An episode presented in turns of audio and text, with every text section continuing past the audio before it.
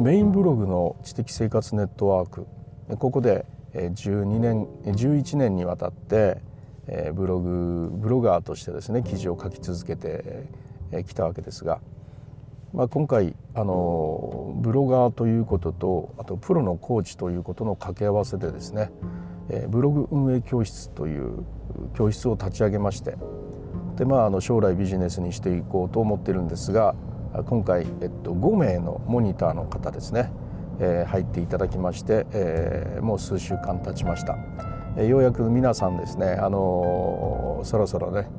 いろいろ言葉とかをなんか交わすようになりましてで、え、それぞれの方への、まあ、コーチングを今ずっとこうスタートをさせていっているところなんですがあちょっとずつ軌道に乗り始めたかなというふうなところです。まあ、あのこういうようなあの教室ですね、えー、何が環境として必要なのかっていうことを、まあ、考えながら、うん、いろいろやっているわけですが、まあ、あの進めていきながらですねあのみんなの交流部屋っていうのはもう当然あのそうなんですがあ Discord でやってます Discord でね。まあ、その中にみんなの交流部屋ってねそう質問コーナーとかねご挨拶とかね報告とかなんかそういうのは書くんですが最初そこからスタートしたんですがこれおそらくなんかねみんなそこだけにすると、まあ、あの僕にですねなんか質問したりとか僕だけに相談したりとかそういうことがきっとできないなと思いまして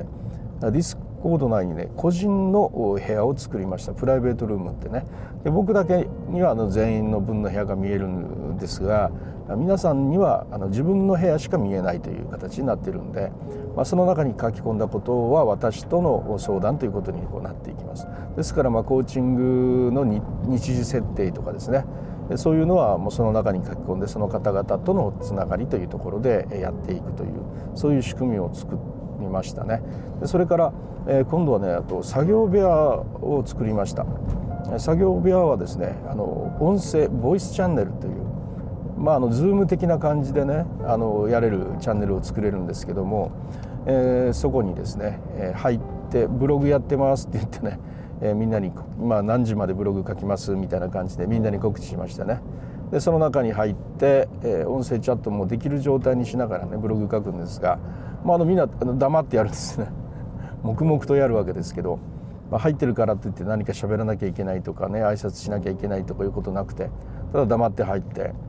あ誰か今書いてるなって思って、まあ一言ぐらいね「こんにちは」ぐらいのことはやるんですが、まあ、あとは自分の作業に入るみたいなね、まあ、そして自分だけじゃなくてねみんな今やってるんだって思いながら同じ空間同じ時間の中で同じ空間じゃないね、まあ、同じ時間の中でそしてあの同じ空間にいるかのようなね感じをしながら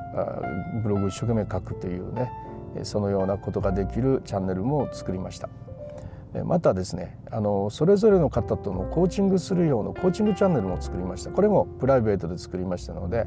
そのコーチングチャンネルはその方々だけとやるという感じでですね今進めているところなんですね。であと成果だとか報告だとかまた雑談だとかですねやっています。であの資料を自分の何らかの経験ができてたりみんなにこう伝えたいというようなことがねあった場合ですねもう早速いろいろ貼り付けたりとかしてくださってるんですがね情報をね。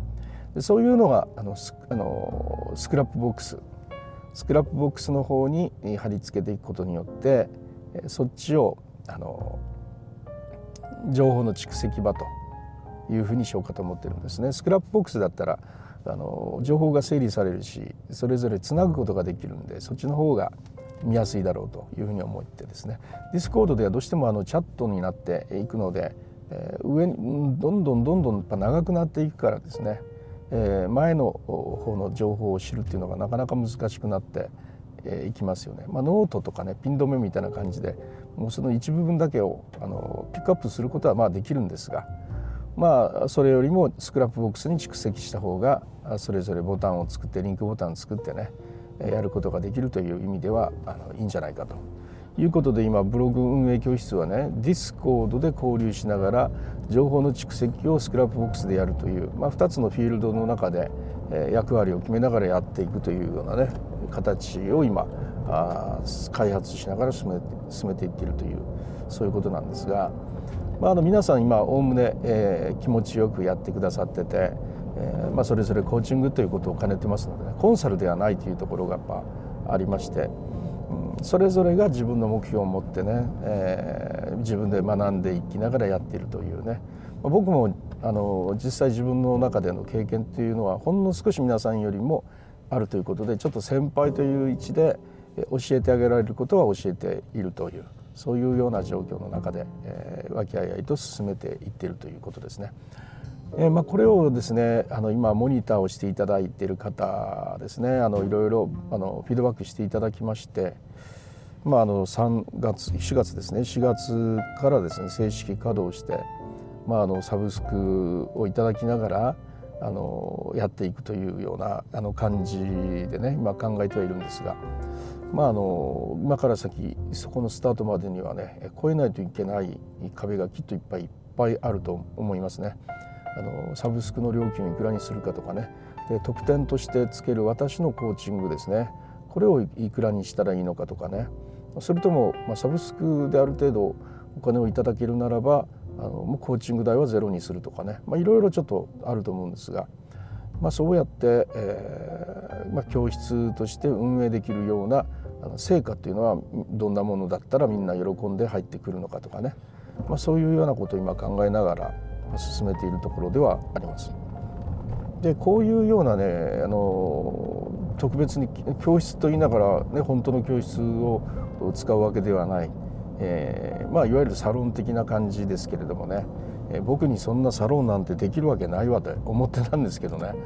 まあ、あの実際、えー、なんか掛け合わせることでねコーチとブログ運営とねこんなの掛け合わせることによってそれを重要とする人に、まあ、リーチするというそういうことっていうのはやっぱりねあるなと思ってあらあの改めてね思った次第ですね。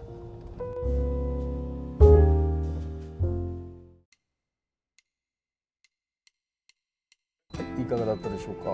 ブログ運営教室のですね、えー、現在モニターをしながらビジネスについてビジネス化について考えていくというのが話だったんですが、えー、こういうのっていうのはねなんか立ち上げる時っていうのは本当に面白いですね。立ち上げる時は面白いですけれどもあのそれを運営し続けるっていうのは本当に難しいことだということは、うん、これまでの経験でねいろいろ知ってます。僕はね作るのが好きなんですよ。どこかのね政治家さんが政党を作ってはどんどん潰してっていう方がいらっしゃいましたけどなんか似たようなところがあってね何か作ってはやめ何か作っては潰しみたいなこといろいろやってきたんですけど、えー、まああのそれだけやっぱ運営ということは作れたらそれで安心と。作れたらそれで安心だけど実際運営していくにあたってはもう僕じゃなくてもいいや的な感じでねなんか急速にちが薄れたりということはあったんですがそれをこの、ね、今後ビジネスにするにあたってはしっかりとそこのところの設計まで含めて考えていかないといけないなというふうに思っています。それではまた、デジタルでした。